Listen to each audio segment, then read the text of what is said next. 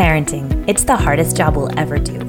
Most of us are tired, stressed, and counting the minutes until bedtime. But what if raising kids could feel just a little lighter? I'm Dr. Hillary, a licensed psychologist and mama of three. And you're listening to the Raised Resilient podcast, where each week we tackle tough parenting topics. And I help decode behavior and empower you with tools and strategies so that even the hardest moments make more sense.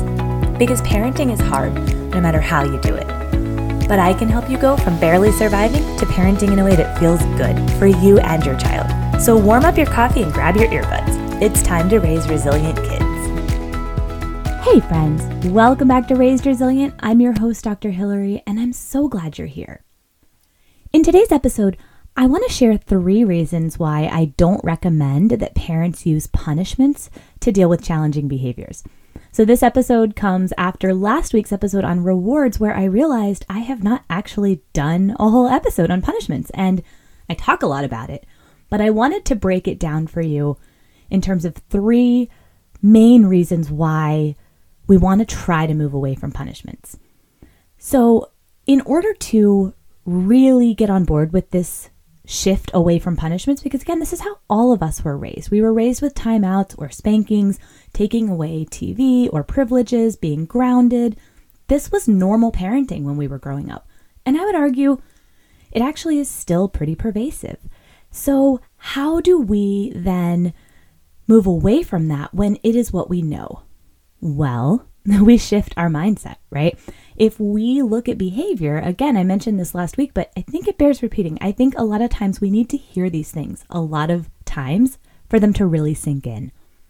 But last week I mentioned when I was talking about rewards that we really have to see behavior differently. If we see behavior as the whole problem and we're responding to that behavior, then we miss everything that's happening underneath that behavior that's causing that behavior to happen. We miss the unmet need. We miss the missing skill.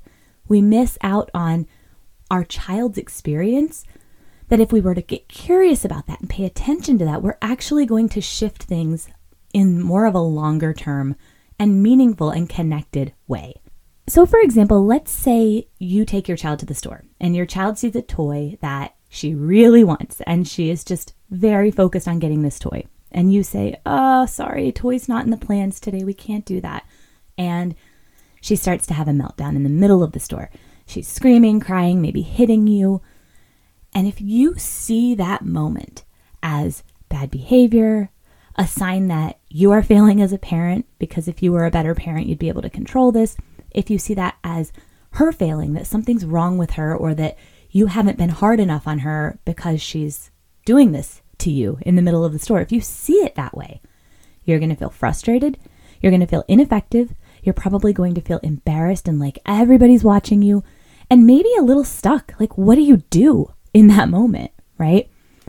But if you see that moment through the lens of behavior is communication, and all I have to do is allow the feeling and hold my boundary, and I can get curious about why this is happening later. If you see it that way, then you're going to understand this is a kid who really wants this toy and doesn't have a better way to express that disappointment.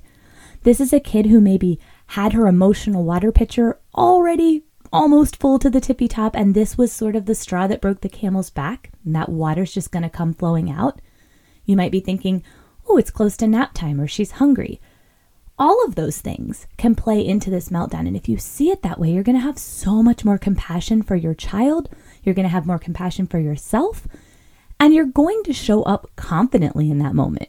You're going to be able to say, I hear you. You really want the toy. I remember doing this. And it's funny because the first time my child melted down in public, I had not shifted my mindset to where I was really looking at behavior as communication. And I was so embarrassed. I was so mad. I was like, why are you doing this to me? You know? and it was horrible. I remember going home and it felt like I had this emotional hangover from the whole experience. I just felt like a terrible mom because we got in the car and I just yelled at him and I was like, "Why did you do that?" He's like a toddler, but I didn't understand. Fast forward to maybe a year later, I had really done a lot of work on my mindset as a parent and my understanding of what was happening for him in these hard moments. And we were at a store and he really wanted this dump truck And I said, Yeah, we're not going to get the dump truck today. I know that's really disappointing. And I remember just like hugging him. He was sitting in the shopping cart and I was just like hugging him and holding him. And we were just sitting there and he was wailing. And I was going, I know, buddy, I hear you. And in that moment, I probably had tons of people looking at me. Maybe I didn't. Who knows? I wasn't aware of whether or not people were looking at me because I was just in the moment with my child. I was confident. I knew what he needed and I knew I could give it to him. And I knew that what he needed wasn't for me to go, oh, yeah, sure, okay, you can get the truck, right? I held my boundary and I stayed with him and I just held space. And sure enough, we left the store and he was moved on. I wasn't angry when we got in the car. I felt good about myself when we got in the car. And so, this is what I mean when I say shifting our mindset as parents. If you have not downloaded my free guide, Six Mindset Shifts to Ditch the Overwhelm and Parent in a Way That Feels Good, go grab your copy now. It's at raisedresilient.com forward slash mindset. It's totally free. And this guide will give you the major mindset shifts that I had to make to get from public meltdown A to public meltdown B. And truly, like, I don't stress about these moments anymore. I really don't.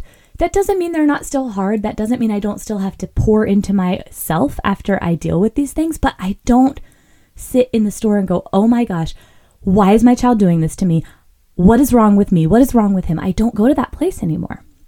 And that feels so good. And I want that for you. So grab your copy of this guide and work on starting to shift your mindset. It doesn't happen overnight, right? And that's why this guide is helpful because you can look at it, you can refer to it, and you can sort of go back to it when you need it. And I think that's really key because, again, I think we do need to hear these things more than just once, right?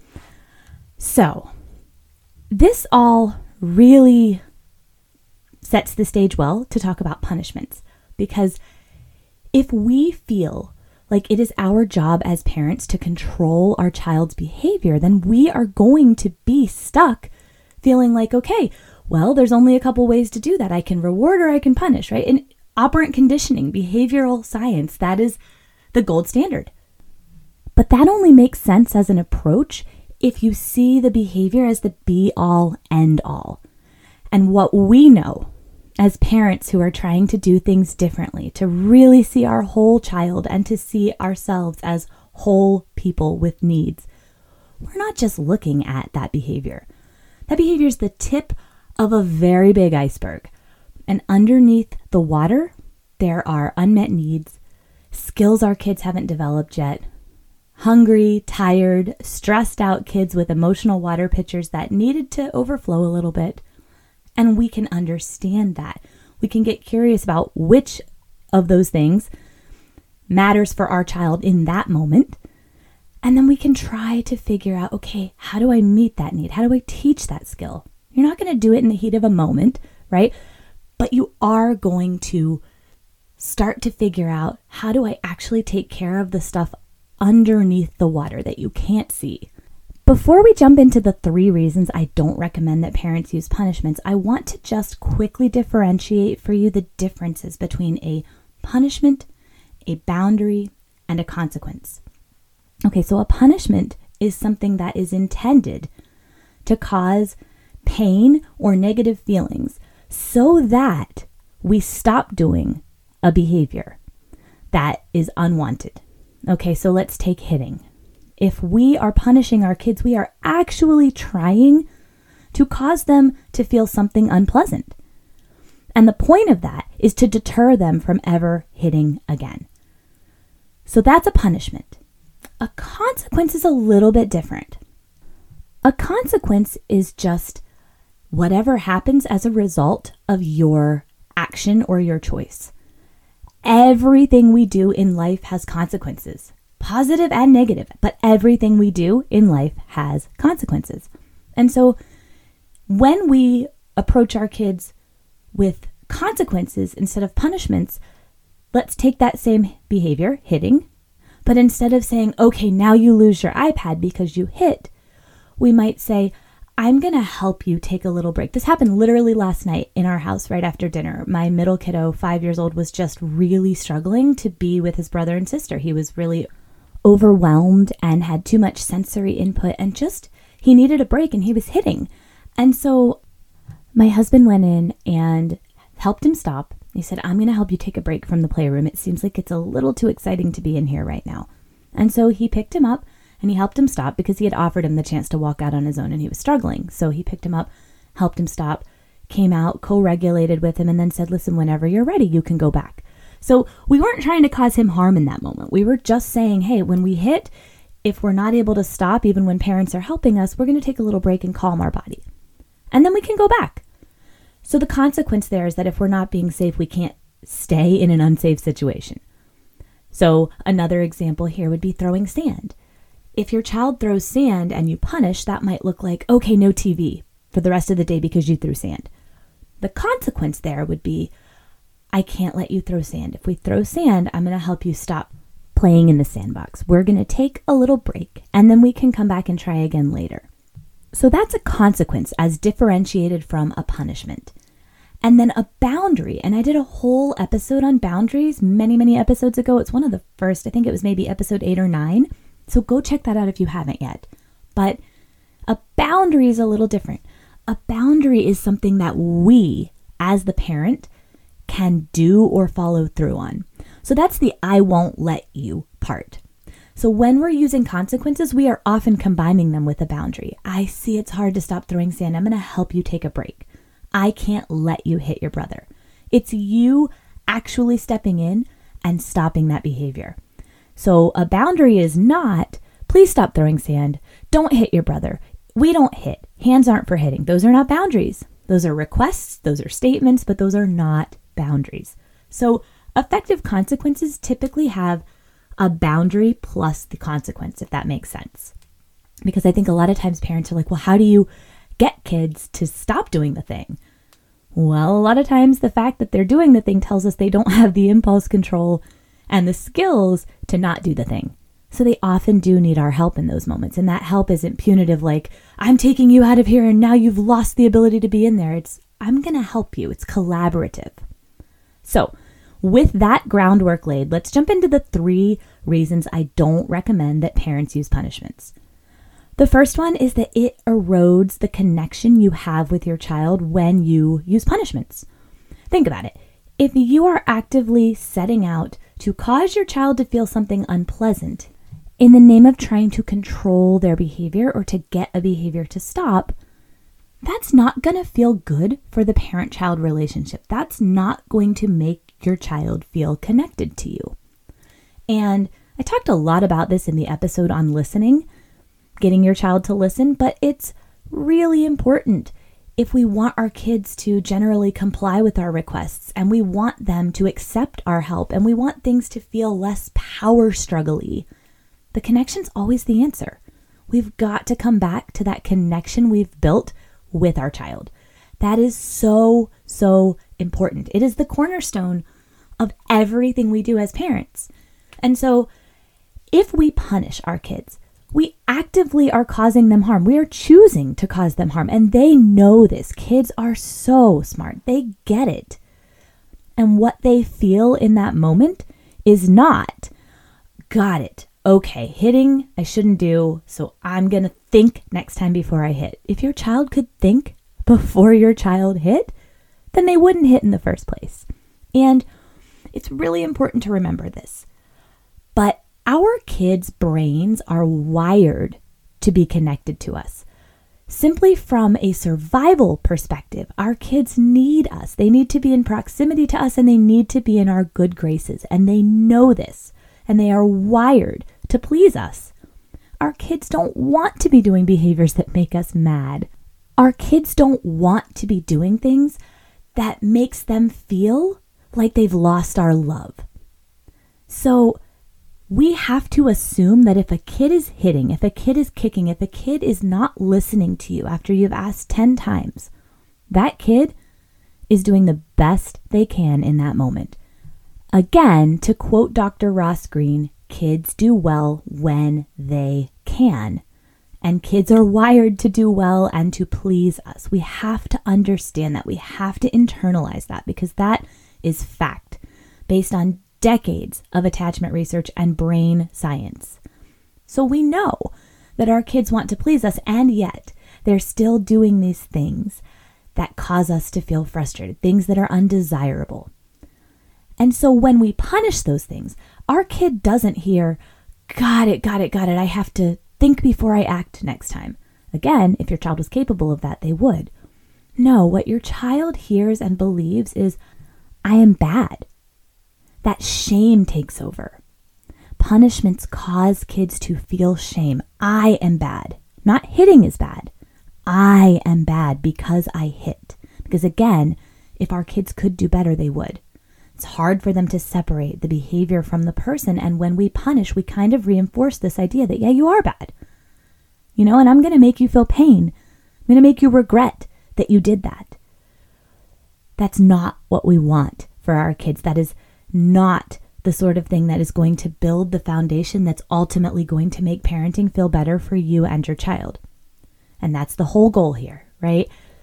So when we punish, we put our kids into this mindset of shame. And not only does shame make kids feel like they're bad and question, Am I lovable when I do this? Does my parent still love me when I do this thing? But we also can't learn anything when we're in a place of shame. So even after the fact, shame persists. And when your child starts to integrate shame into their self concept, it's very hard for a child to learn any new skills. And so that behavior is going to keep coming up. Not just because you're not meeting the need. We're going to talk about that next, but also because you've created an atmosphere of shame. So punishments erode the connection that you've worked so hard to build with your child. They make your child feel shame, and they ultimately make it harder then for you to see behavior change. So that's the first reason is that punishments erode that connection that is at the cornerstone of everything we're trying to build. The second reason that I don't recommend that parents use punishments is because punishments ultimately are not effective, not in the long run. And it's funny because anytime I post anything about this on Instagram, I get a lot of pushback. I get people saying, punishments sure are effective. You know, I, they, they made me stop doing this as a kid. Or my kid doesn't do this anymore. Well, here's the thing. Again, if we look at behavior as the tip of the iceberg, when we use a punishment, we are causing our child to white knuckle through whatever missing skill or impulse they couldn't regulate or unmet need. They're white knuckling through that and they're not getting the need met. So here they are, they still have this unmet need. They still have this missing skill they still have this impulse that they don't know how to regulate. But maybe the next time they white knuckle through that moment, through that feeling. And so then they don't hit. But what happens over time is that unmet need, that missing skill, it's still there. And what you end up doing is playing a game of behavioral whack a mole. Like, just picture yourself whacking, hitting, and now you're whacking, kicking, and spitting. And eventually, these behaviors might not be externalized, they might be internalized. Your child might deal with depression, anxiety, a feeling like nobody loves them or that they are not valuable. And these are not necessarily conscious beliefs, so you might not see that in your child. If you ask them, they might not tell you, Yeah, I feel like I'm not valuable. But I want you to think back to your own childhood. Some of you might recognize some of these feelings in yourself that when our needs are not met over and over and over, our parents just punish and play whack a mole with our behaviors. We start to develop this sense that I must be bad, I must not have value, something must be wrong with me because my parent keeps getting so angry with me.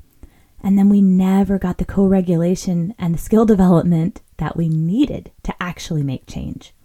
So, again, if you've used punishments in the past, join the club. I think we've all had those moments where we're like, no TV tonight. I still sometimes threaten that and then have to take a step back. My kids know I don't want to punish. And so they know if I say something like that, they'll go, Mommy, we don't use punishments. And I'll take a step back and I say, You're absolutely right. I am so sorry. I got frustrated and that just came out. You're right. I don't want to punish you. I want to figure out what's going on. Literally, like these are conversations we have in my house. Because even though I teach this stuff, it still comes out sometimes Because again, this is how we were raised. It is so ingrained in me sometimes to respond that way, to make empty threats, to want to, we're not going to do this unless, right? But I stop myself because it matters so much to me. And I know punishments aren't effective in the long run. I want my kids to get that foundation that they need so that whatever is going on underneath the behavior actually gets taken care of. Circle of Security Parenting has this amazing analogy where they talk about punishment is like spraying the smoke alarm with the fire extinguisher, right? So we are just responding to the behavior. And I would argue you could say rewards are the same, right? We are just responding to the behavior. But what's causing that smoke alarm to go off? A fire somewhere. We might not know where it is, but that fire is causing smoke, which is causing the smoke alarm to go off. What happens if you spray the smoke alarm? Absolutely nothing, right? Nothing.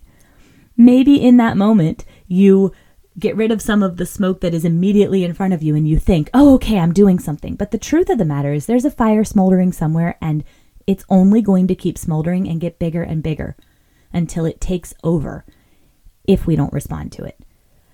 So, dealing with just the behavior especially through punishments that cause shame and erode connection, is not effective. Punishments don't work. Not in the long term, not when we're talking about lasting behavior change as the goal. And I would argue that in the rare cases where punishments do work to completely extinguish a behavior, my question would be at what cost? At what cost to that child's self concept? At what cost to that child's ability to regulate emotions? Because again, if our goal is just to extinguish one behavior and we don't care if other behaviors pop up, or if we don't care that our child actually learns to regulate their emotions, if we don't care that we build a connection with our child, if we don't care about those things, yeah, maybe we could say that punishments are short term effective. But I don't think that's what any of us here listening to this podcast are going for right? So we need to think about what is the long game here and stop just thinking about the moment. Because I think when we use punishments, it's because we are overwhelmed, we feel out of control, we don't know what else to do. Maybe we're a little desperate because we're so frustrated with that behavior. I know for me, that's when it comes up, when I feel that urge to be like, no screen time. That is when I'm feeling out of control, ineffective as a parent, and uh, unsteady, not on steady footing, not confident. So take a moment and step back into your power as a parent. And I don't mean power as a power over sort of dynamic, I mean power as you've got this. You know what you're looking for long term and you know how to get there. And the third reason that I don't recommend that parents use punishments is simply that punishments, I do not believe punishments feel good for the parent giving them. We've talked about how they don't feel good for kids. We've talked about how they create so much shame for kids. But we have not talked about how they feel for you. Think about it. If you've ever punished your child, how did that feel for you? I know for a lot of people who grew up being spanked, they would say, My parent would always tell me, this hurts me more than it hurts you. I don't know that I agree that that's objectively true, but I do think the part about it being painful for the parent is true. I think a lot of parents who spanked in previous generations didn't know there was another way. They thought that was the best way to deal with behavior. They thought that's what they were supposed to do. And now we know that spanking is associated with all kinds of negative outcomes for kids. And so we get that there are better ways to do things. But if you don't know a better way and you feel desperate to get your child to stop doing a behavior that feels like it's undesirable, unsafe, etc., you are going to feel like your only option is punishment, but that's not going to feel good. I don't think we ever feel like, wow, I'm a really effective parent. I just sent that crying child to timeout. I just spanked my kid. I feel really good about myself. I mean, really, really reflect. Even if you're not spanking or sending your kid to timeout, but you're threatening to take away screen time or whatever it is, does that feel good? Do you really feel effective and confident in that moment? I would argue that you don't. I know I don't. So, if we're looking to parent in a way that feels good for us and for our kids, then punishments really don't fit into that picture. And we've got to find a better way. And here's the thing parenting without punishments is a commitment, it's a big shift. It's not like there's a quick fix. Oh, well, instead of timeout, you just do this other really quick thing. It's not like that. It's a thousand tiny interactions where you're building connection. It's getting curious. It's reparenting ourselves and healing our own childhood wounds. This is hard work, y'all. It's not easy to parent differently, and it is not easy to drop punishments. But I would argue a thousand times over that it is always, always worth it. So, you've got this. You can do this. If you are using punishments and you want to stop, You've got this. And remember that you can go to raisedresilient.com forward slash coaching and book a session with me. I would be happy to walk you through a game plan to drop the punishments if you're struggling with that. So reach out if you need help. I hope this episode was helpful. I'm glad that I finally explicitly was able to do an episode on punishments. And until next time, we've got this. I so appreciate you listening and being here. It really means the world to me. And if you are enjoying this podcast, leave a review and share with someone who could use this message. I really and truly believe that this is how we change the world. We spread the word about raising resilient kids, about being cycle breakers. So share this podcast, leave a review, and let's spread the word about raising resilient kids. Until next time, we've got